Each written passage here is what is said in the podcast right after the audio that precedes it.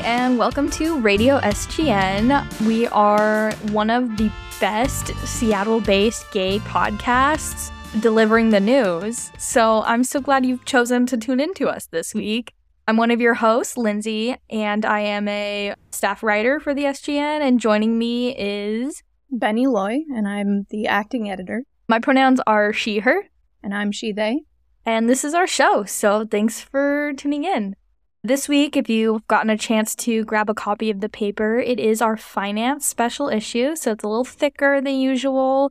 Our writers were fast and hard at work, writing about just different financial aspects that pertain to queer life. I know that I was one of those writers busting my ass to like find as many finance related things as I could. But our top finance story comes from new writer Teddy McQuarrie. This article is about how the wealth gap persists among queer communities. So, this really interesting article. Basically, Teddy talks about how, despite social and political progress, queer people in the United States are still continuing to experience disparity in wealth and income compared to cisgender and heterosexual people, which is really interesting because I know that a lot of the conversation around queerness when it comes to economics is this idea that queer couples somehow make more money or are able to save more money, especially if they don't have children that are dependents on them. I guess that kind of leads a little bit into my article as well, which we'll talk about later, but pets can be very expensive dependents, and queer people are more likely to be pet owners. Well, I think we also often forget how expensive it can be to be the cool aunt or uncle.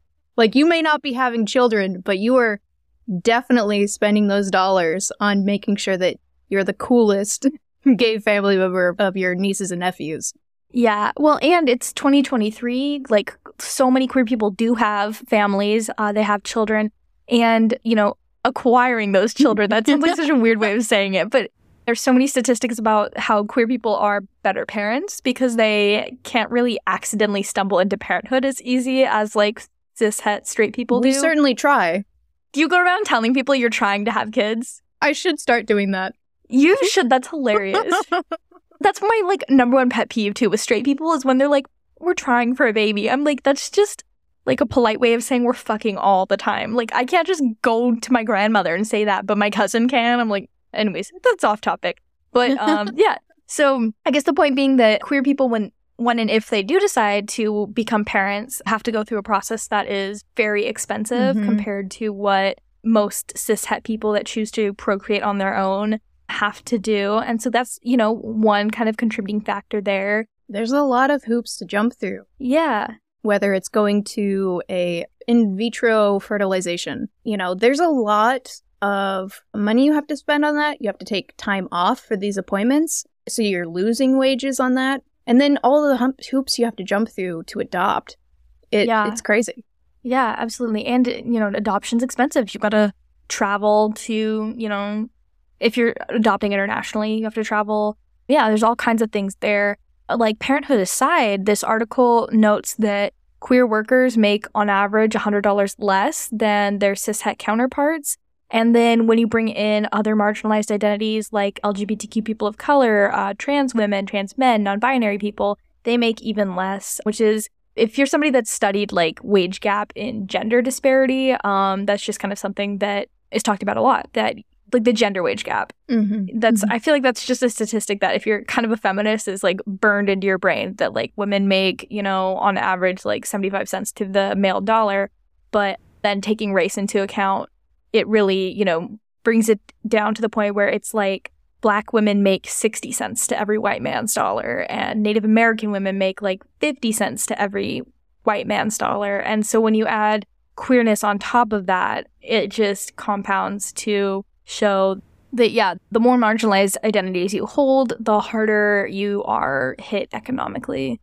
Definitely. Yeah, looking at the average income by sexual orientation graph that's included in the article, the wage gap between straight women and lesbian women and bisexual women is kind of it's kind of crazy. Bisexual women are apparently not doing very well, but then apparently on the other side of the spectrum, bisexual men compared to straight men are doing better Yeah, than straight men. that is so interesting. Go bisexual men, I guess. Like Yes, those bicons. get that bag. Yeah, it's also interesting to note too that men across the board make more money than women. Like gay men make more money than straight women, which, Mhm. you know, is really interesting. I guess I could see that definitely.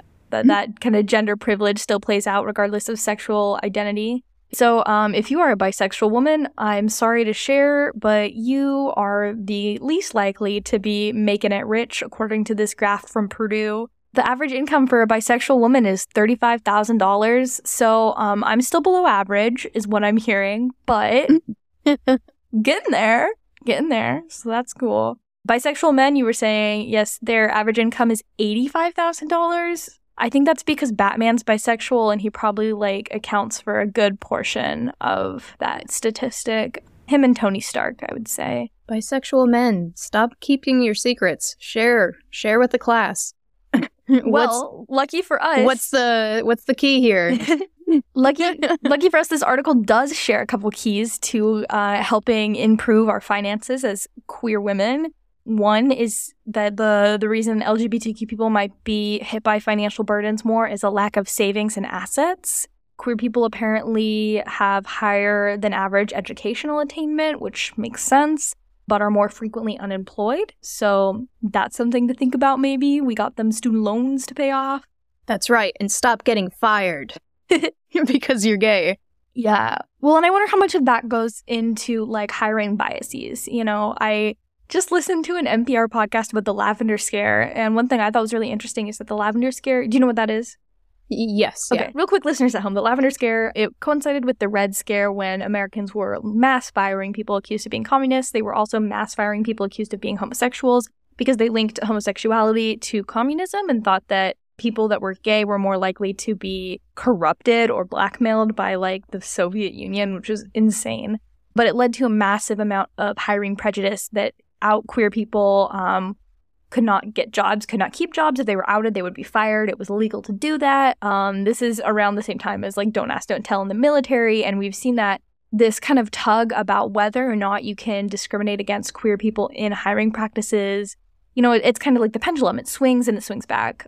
Obama ended the Don't Ask, Don't Tell. And then Trump reinforced that trans people couldn't be in the military. And so I think that a lot of this income inequality can kind of come back to that as well. That, you know, people hiring can be sneaky. And maybe the reason they're not hiring you is because you're queer or trans, but they can still list, you know, other reasons. Well, in, in states like ours, you know, there's pros and cons to a right to work states. There's some benefits to us, but also employers can fire people without any given reason. And so then that does beg the question like, how much of unemployment is due to bias and also to people being let go mm-hmm. because they outed themselves? Yeah. And I mean, even aside from like this lack of legal protection when it comes to hiring practices, there's also another great graph provided in this article that shows there's not very many states that um, include non discrimination laws covering credit.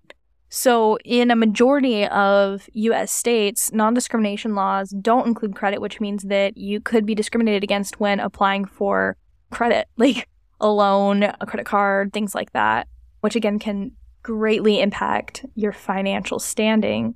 Even Oregon doesn't have non discrimination laws that cover credit, but uh, Washington, we're good. We have those. So, yeah, us if you're listening from Washington. Tell us about the article you wrote about uh, finances and pets. Oh, yes. Okay. Well, so if you're like me and Benny, you probably have a couple pets at home. Um, we talk about our pets a lot on this podcast. And I found just some very interesting statistics about pet ownership in the United States and how much the average person spends on their animals.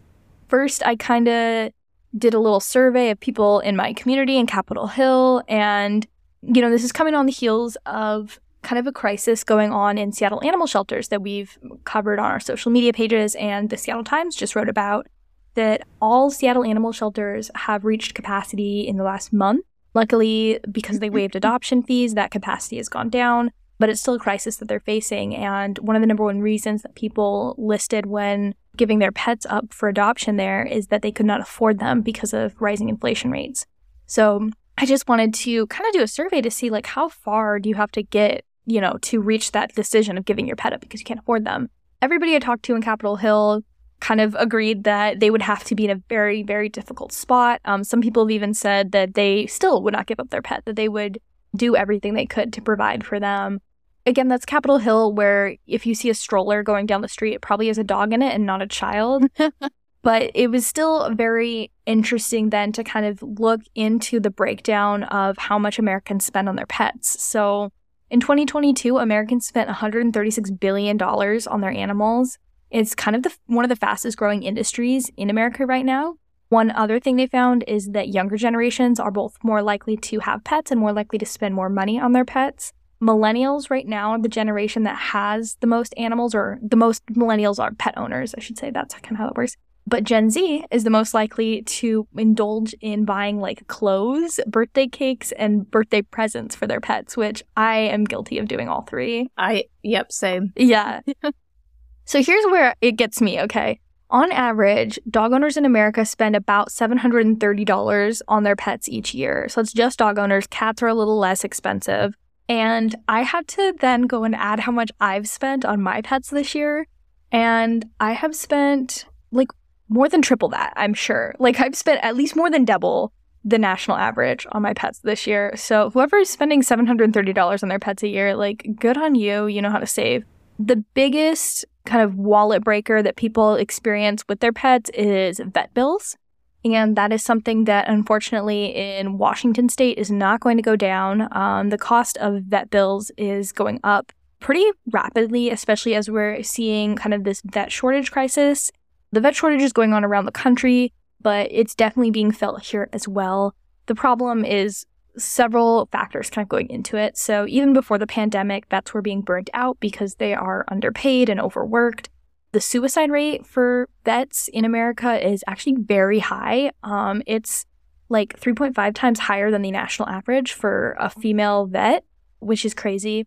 So, you know, because of just all of these things, difficult mental health stuff, and like I said, long hours and not enough pay, a lot of people um, had kind of a mass exodus of the practice. So that's kind of led to a major shortage. And then when the pandemic hit, there was a huge uptick in people adopting pets. So mm-hmm. yes, America Americans on average have more pets now than they did before the pandemic. And that is just kind of adding fuel to this fire that was already burning. So, a lot of veterinary clinics in Seattle, for example, stopped taking new clients. That's something that I experienced when I moved over here and like could not find a vet to take my pets because they're only using their existing clients now. So there is a couple of options for people that have new animals or are kind of in that spot where they're looking for a place, and Urban Animal is one of them. They are a really great walk-in clinic. So that's kind of one problem is they're walk-in. So um, the line, the wait for them can be pretty long, sometimes up to six hours. They said they've also definitely seen this uptick in clients because so many people either are new pet owners and have nowhere else to go, or they've also seen pet owners that have existing vets they've been going to for years, but they can't get um, appointments in with them for up to like three months because these places are just so booked out. So, Urban Animal, shout out to them. They carry our paper. They're amazing. They are just kind of doing the most for pets in Seattle's community. They have three locations, and they also are partnered with a local nonprofit Doney Coe Pet Clinic. And Doney Coe Pet Clinic, they're only open on Saturdays for a couple hours, but it's a location where low income, houseless people can go and receive free vet care Doney Coe gets uh, donations. If you or somebody you know has like open pet meds that you're not using anymore that aren't expired, you can donate them to Doney Coe and you know they will go to people in the community that really need that. They're just really trying to help, like I said at the beginning of this story, those people that even if they lose everything they have, they're not going to give their pet up. And this also in turn really helps our shelters because it helps keep pets in the homes with the people that they love. And, you know, it's a great thing. So it was really fun to research and yeah yeah no i know people who would sooner steal dog food before giving up their dog another good resource is uh, one that i used for goose homeward pet they offer spay and neutering for low income people and at the time when i needed to get him neutered i was low income and so it is a little tricky to get in because like you know there's so many other people trying to use this service as well it is a little tricky to get yourself in but my advice would be is that they open up for applications at midnight on a certain day. And then um, it's first come, first serve. So if you're interested in getting neutering or spay services for either really cheap or and sometimes they'll cover it entirely, definitely write up your application email and then schedule it for right at midnight on that day because that's going to give you the best chance possible to be the first one in that list. That's what I did because it took me several tries to get on the list. Absolutely. Um, and another good tip, too, that I actually learned from Urban Animal is if your pet's on any kind of chronic medication, you can see about getting those prescriptions filled either through Chewy.com or through Rite Aid. A lot of pet prescriptions are actually just human drugs that, that mm-hmm. are given to animals in low dosage. So, my dog Peter, who we talk about a lot, he has a heart murmur and he's on two different heart medications right now. And until they gave me that really great advice, I was spending so much money on his medicine. And now I can get one of his heart meds from Rite Aid for five bucks. And the other one I can get from Chewy for like 20 bucks, but that's like $40 less than it used to be. It's the same for dog insulin too. Mm. Two of my elderly dogs are, are diabetic. And so I have to give them insulin shots with every meal. And we get our insulin at Walmart and it's super easy. Like they don't even ask for an ID. You're just like, I need this specific type of insulin. And then you get it and it's it's fairly cheap. I don't remember exactly how much it is, but it's cheaper than probably what you would get at a vet clinic. So yeah, that's I guess just kind of it for if you're a pet owner, that's our advice is look into some of these resources for low income vet care because if you're going to skimp on anything, don't skimp on vet care for your pets. It's so important. There are programs and ways that you can help. If you're somebody that's interested in donating, um, definitely check out Doney Coe Clinic. You can also contact Urban Animal for ways to help and contribute with that clinic if that's something you're interested in. And then I guess, yeah, the biggest thing, and it's actually something that kind of causes me to worry a little bit when you see the fact that like adoptions didn't go down at shelters until they waived them because I'm like, well, the $50 adoption fee is what's standing in the way of you adopting a dog how are you going to afford the vet the vet bills? Yeah, yeah. So that's kind of a big thing too. Is just to understand if you're thinking about adopting a pet, um, that it is a big financial commitment. Wait until you're ready. Yes. Like, I mean, it's the same thing with a kid, mm-hmm. but a lot less less so. yeah, because you can't lock a kid in a cage for five hours, but you really can't. No. Yeah, but you could do you, that. You'll want to. So yeah, just uh, be prepared for that if you're looking into it. And there's also a lot of great ways for you to not adopt, but you know, still have a dog in your life um, if you can't afford it. There is, you know, you could always foster, volunteer, and a lot of foster programs um, allow you to bring a pet into your house, but the shelters pay for all of their medical care and food expenses. So it's a great way for you to bond with a dog that way.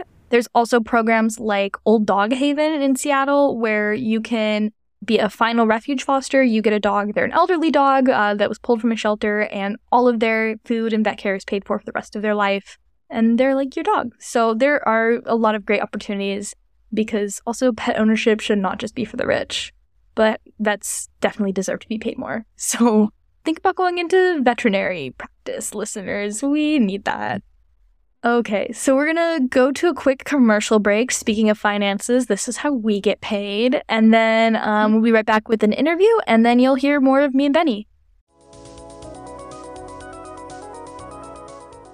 Hello and welcome back. Uh, joining me today for our interview is drag king, Seattle icon, Sid Seedy. What are you doing today? I'm doing very well, thank you. So I've actually seen you perform a couple of times. I saw you at Trans Day of Visibility and you were a huge hit. Like these kids were going crazy, just in awe of you. How does how does it make you feel when you get to perform for an audience like that?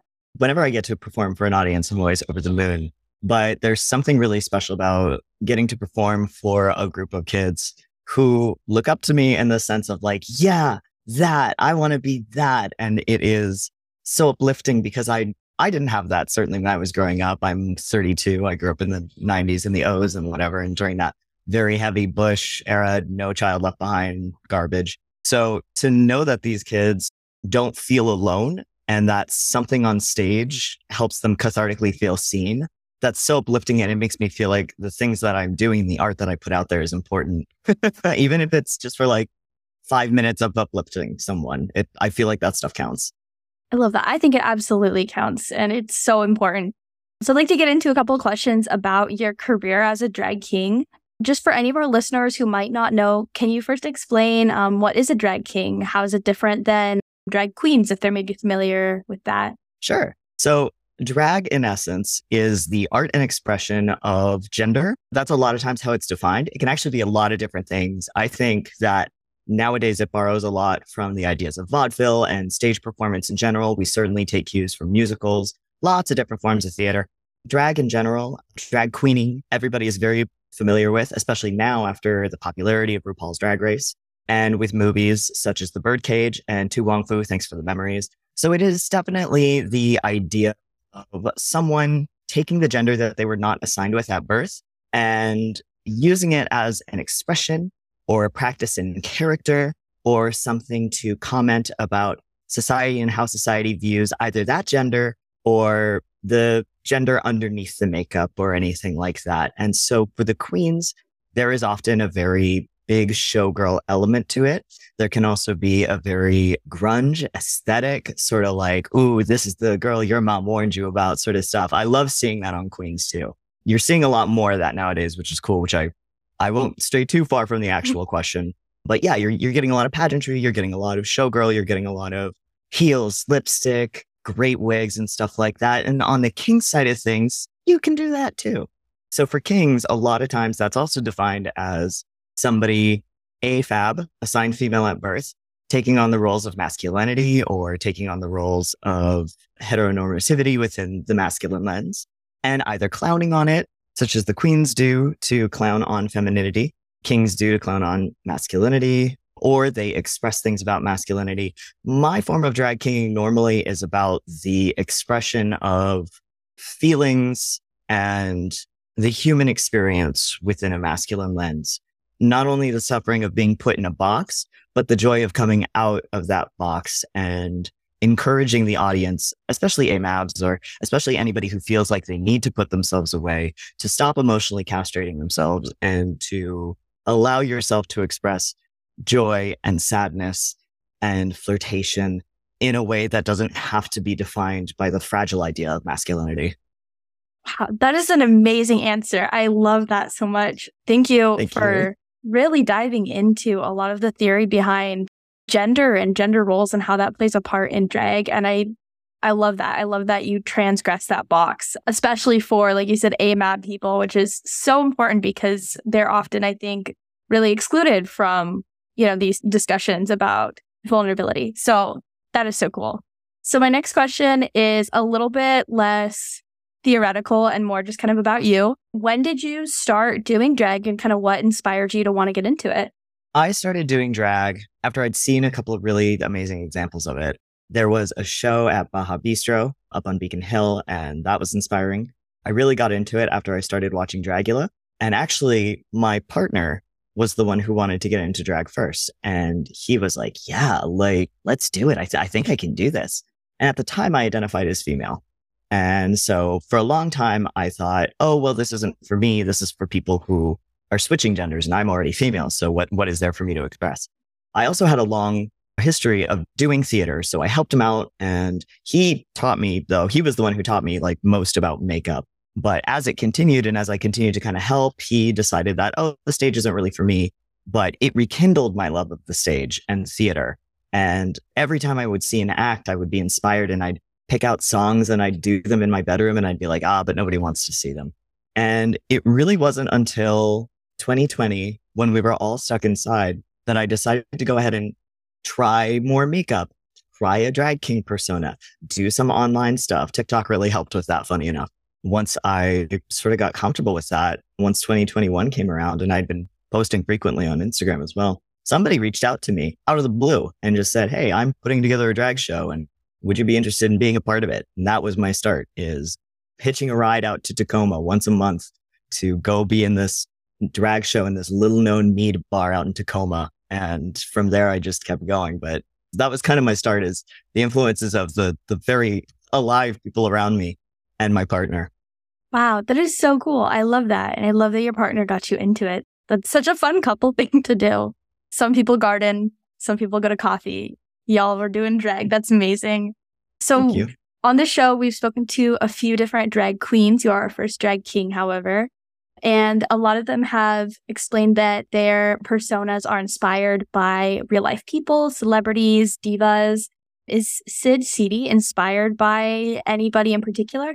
Sid Seedy came very organically from within in the idea of the men I saw in my life that I wanted to emulate. But I always sort of identified that there was a sadness within a lot of the men in my life. I won't name anybody specifically except my father, who is a very bright and funny man. And I think I get like a lot of his humor, especially in my acts from him. He showed me a lot of older theater stuff. He showed me the Marx Brothers. He was raising me on um, a lot of black and white things that he grew up on. So a lot of it comes from him. So a lot of my drag is my father, but I also can't help but be inspired a little, not just a little, inspired by Robin Williams. I absolutely adore him. Uh, rest in peace. And all the things that he gave to the world. And I also, when I was a kid, also sensed a lot of sadness in him. And I feel like a lot of what Sid Seedy as a character is, is even in these like high energy, joyful moments, these like high kick moments, there is always that sort of tether of sadness or emotion and that catharsis of wanting to express it in a way that is then celebrated.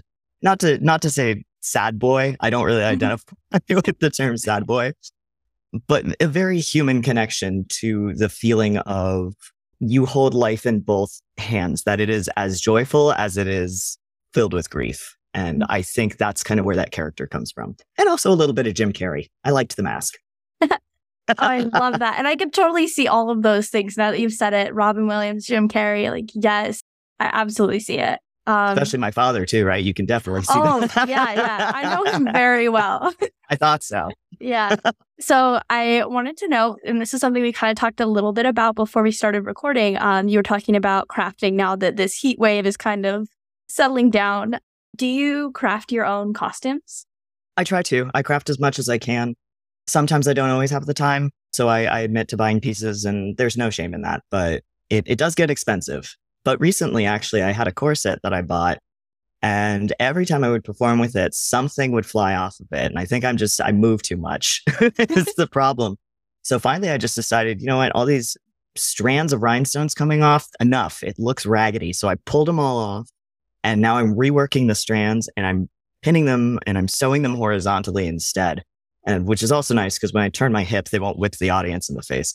So a lot of times, like I'll buy something but I'll rework it. Now, mm. other things like I have this bird costume, which you can find on my Instagram.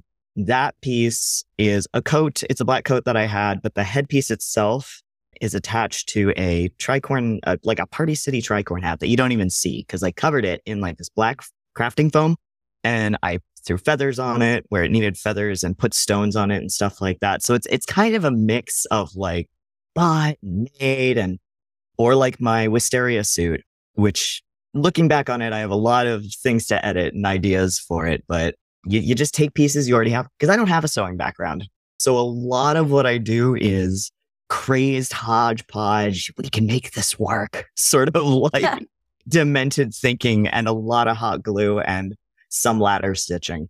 I love that. As like somebody that made, I know it's not anything to compare, but I used to make my own Halloween costumes the exact same way of just like hot glue and like fabric glue, rhinestones everywhere. Yeah. No, that's awesome. yeah. I love that. I think that's definitely counts as homemade for sure. So you also are you have such an active persona when you're doing your choreography. You're just like all over the place, really. First of all, is that exhausting for you? Uh, maybe. I you know, it is when I come off stage. I think in the moment I don't notice. No, I I can't say that it is horribly exhausting. I do it so much now that I've acclimated. Like I've mm-hmm. gotten my heart rate to go up to that and then come back down. Nice. Do you, how do you prepare? Like, how long does it take you to kind of go through choreography memorize it? And like, where do you do this?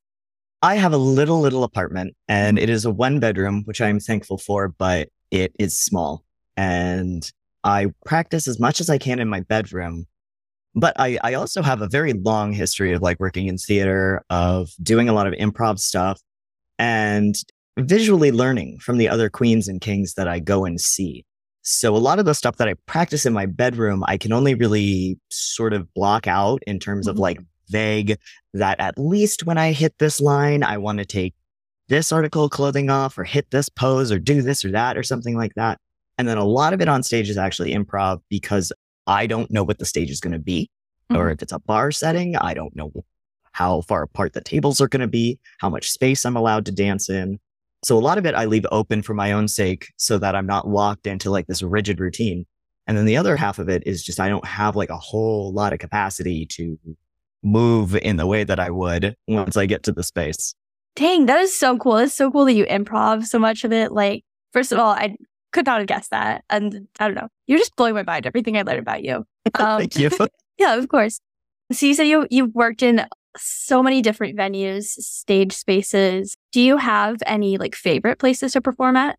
Oh my gosh. So recently I had the privilege of being in Queer Prom, hosted by Mixed Plex Aplenty. And the Benaroya Hall stage is where it was held. And that was a huge stage. And I was a little intimidated by the amount of room because normally when I get like a restaurant or a bar setting, it's compact. You know, mm-hmm. you, you, a little movement goes a long way, but you're on a big stage and there's a, a bigger audience. So the bigger the movement, the better. And I was intimidated. But once I got on that stage, about halfway through the routine, I was like, oh, this is fine. I actually move a lot. this is exactly what my energy level has always wanted. Like at the trans event, where you saw me, that was mm-hmm. another place where I was like, oh, this stage is a bit bigger than I'm used to. But using and utilizing that space, just the bigger stages, the better. I don't mind bars or even like at the mix in Tacoma. That's another just like a flat space. It's not a big space. It's not like as big as it's like your normal sort of bar room. But because they don't put a whole lot of tables in and I get to move around a lot, like it's it's a clear dance floor, I think is the real answer. just nice. give me some room and I will go. Yeah, I love that.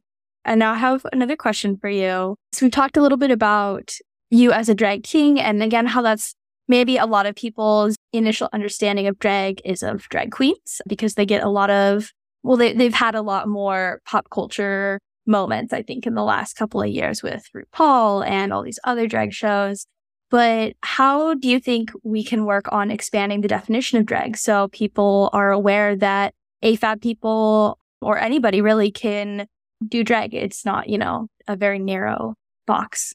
Yeah, I think like with a lot of questions when it comes to representation, representation itself is the key. So the the way anybody can help out is by booking, of course, performers who identify as drag kings and drag things and drag monsters and such. Putting them in the shows is great, but also going to your local drag shows because a lot of them, especially around Seattle and especially around what I've noticed the Tacoma area, will book a lot of different neat performers. And just because they don't have the title of drag queen, it doesn't mean there's going to be less of a show or it's going to be any different. It's going to be just as cool. It's going to be just as glitzy sometimes and glamorous.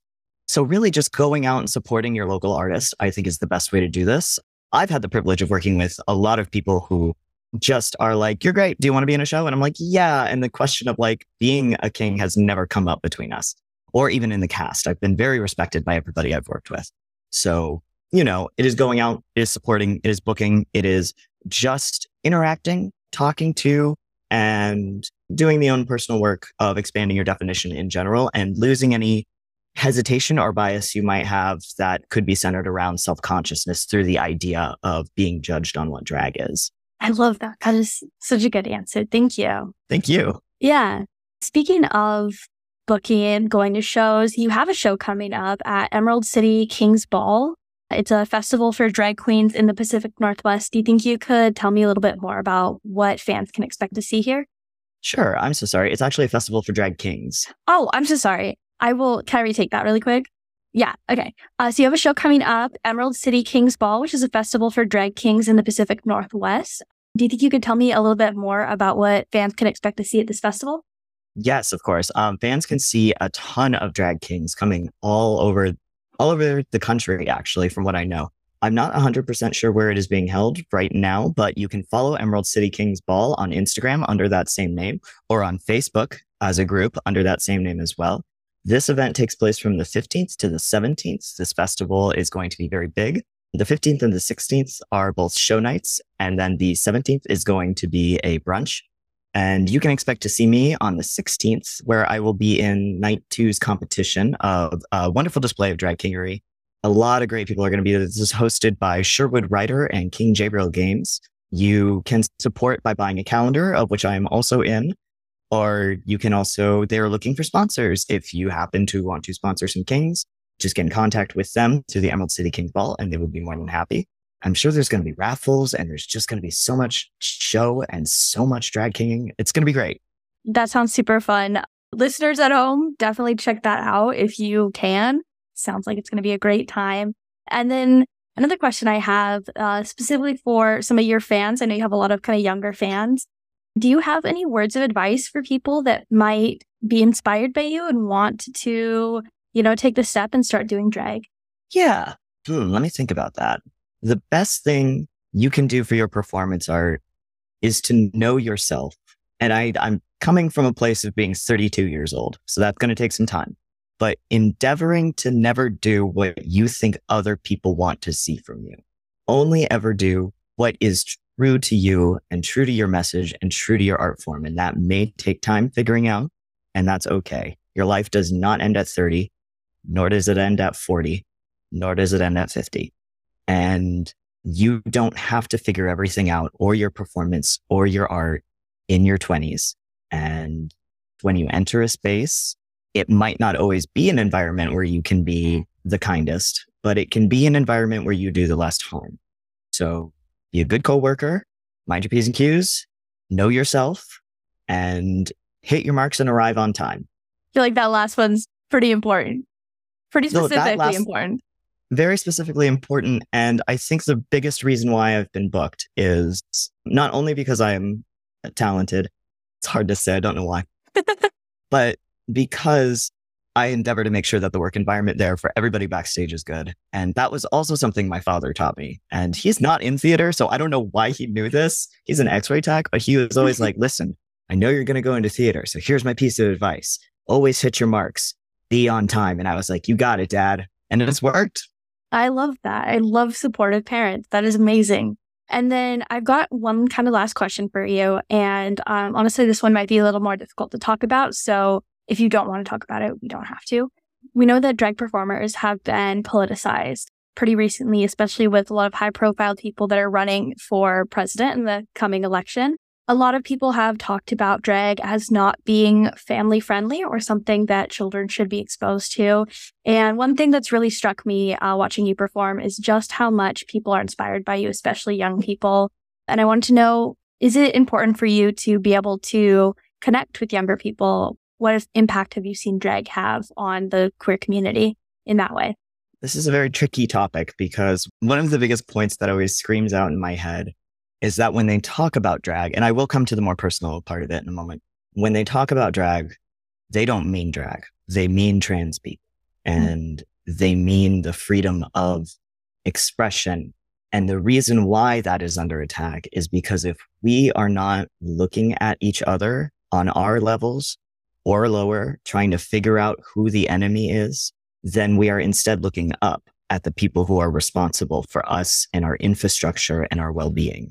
So they are distracting us, but they are also covertly trying to distract from the topic of what it is to be trans and what it is to be free and outside of these norms. Because if anybody can be a man or a woman, then these gender assigned things and these quote unquote American values don't exist, which means that a lot of different American values don't exist or a lot of different bigotry and racism that we have built our country on does not exist.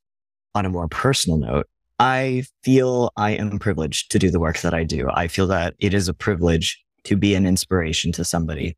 And while I do put in work and I do think about my message and how it affects people, it's a two way street. People cannot be inspired without me doing a thing, but I am also inspired by them continuing to live.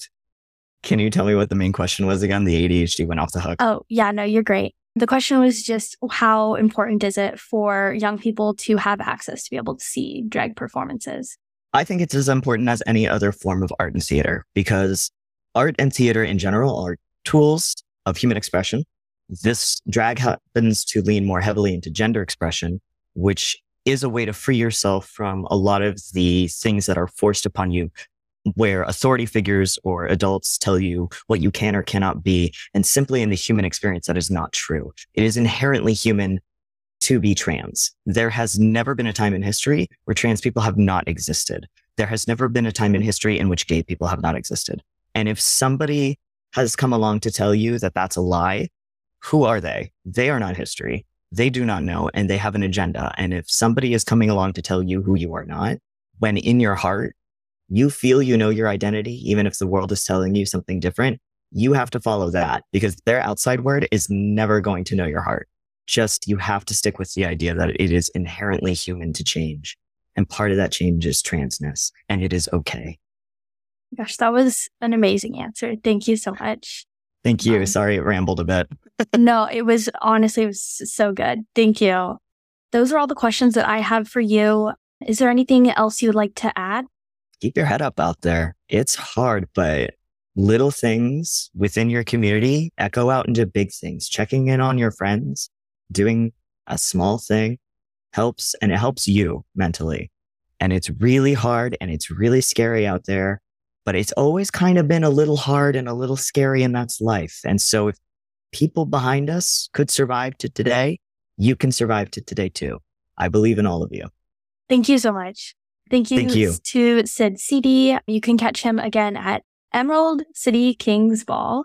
And you can also follow him on Instagram at Sid underscore Seedy. So uh, definitely check him out. And I'm sure you'll find more promotion for shows on your Instagram, right? Yes. There will be always something almost every week, I'm sure. Okay. Awesome. Thank you so much. Wow. That was such a good interview, wasn't it? That was incredible. So profound. Shoot, we're going to run out of time. So let's try to talk quick about our last thing. We spent way too much time talking about. This always happens to us. We spend way too much time talking about dogs. I think that was the concern about having us two on this podcast. But you know what? It's okay. We're rocking it.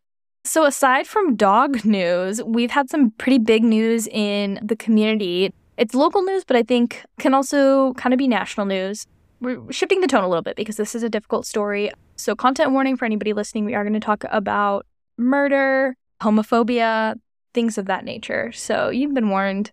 Okay.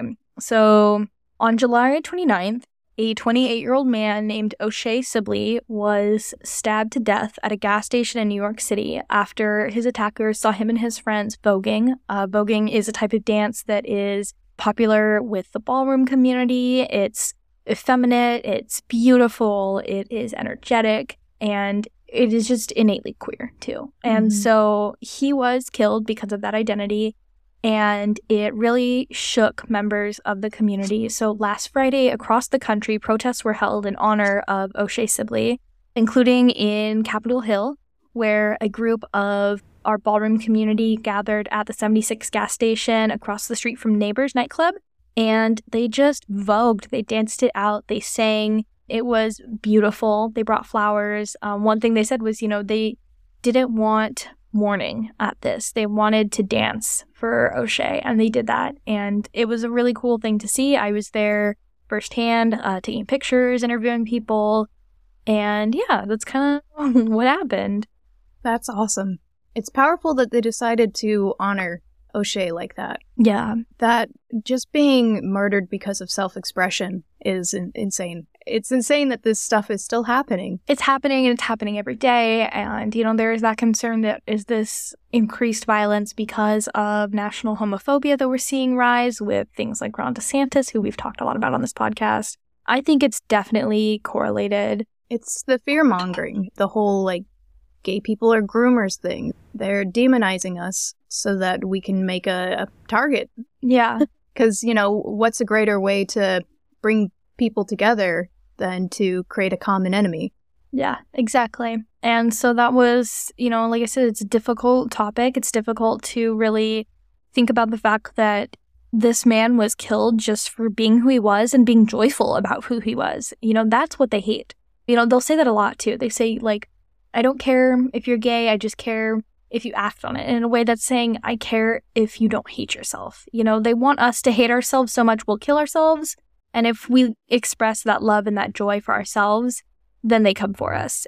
Or they're like, you know, oh, I'm I don't have any problem with gay people as long as they don't shove it down our throats. But people also freak out when gay people hold hands in public. Like, do you mean that we're not allowed to be in public? Is that what this is? Is that we can't be seen, we can't act like our straight counterparts, we can't express ourselves like our straight counterparts. Imagine somebody getting murdered because they drove a lifted truck and and listened to country music. Yeah. Like it's just it's heartbreaking and it's crazy and i think one of the most profound things one of the speakers at this event said was we just need to love on each other as members of the lgbtq community you know that's the most important thing because this hearing it day after day is traumatic in itself you know you don't have to have physically been there and seen somebody get stabbed to know that it could still happen to you they brought that up they said you know all of us whether you're here to dance or just here to watch are supporters and members of the ballroom community, and now that is enough to get you killed.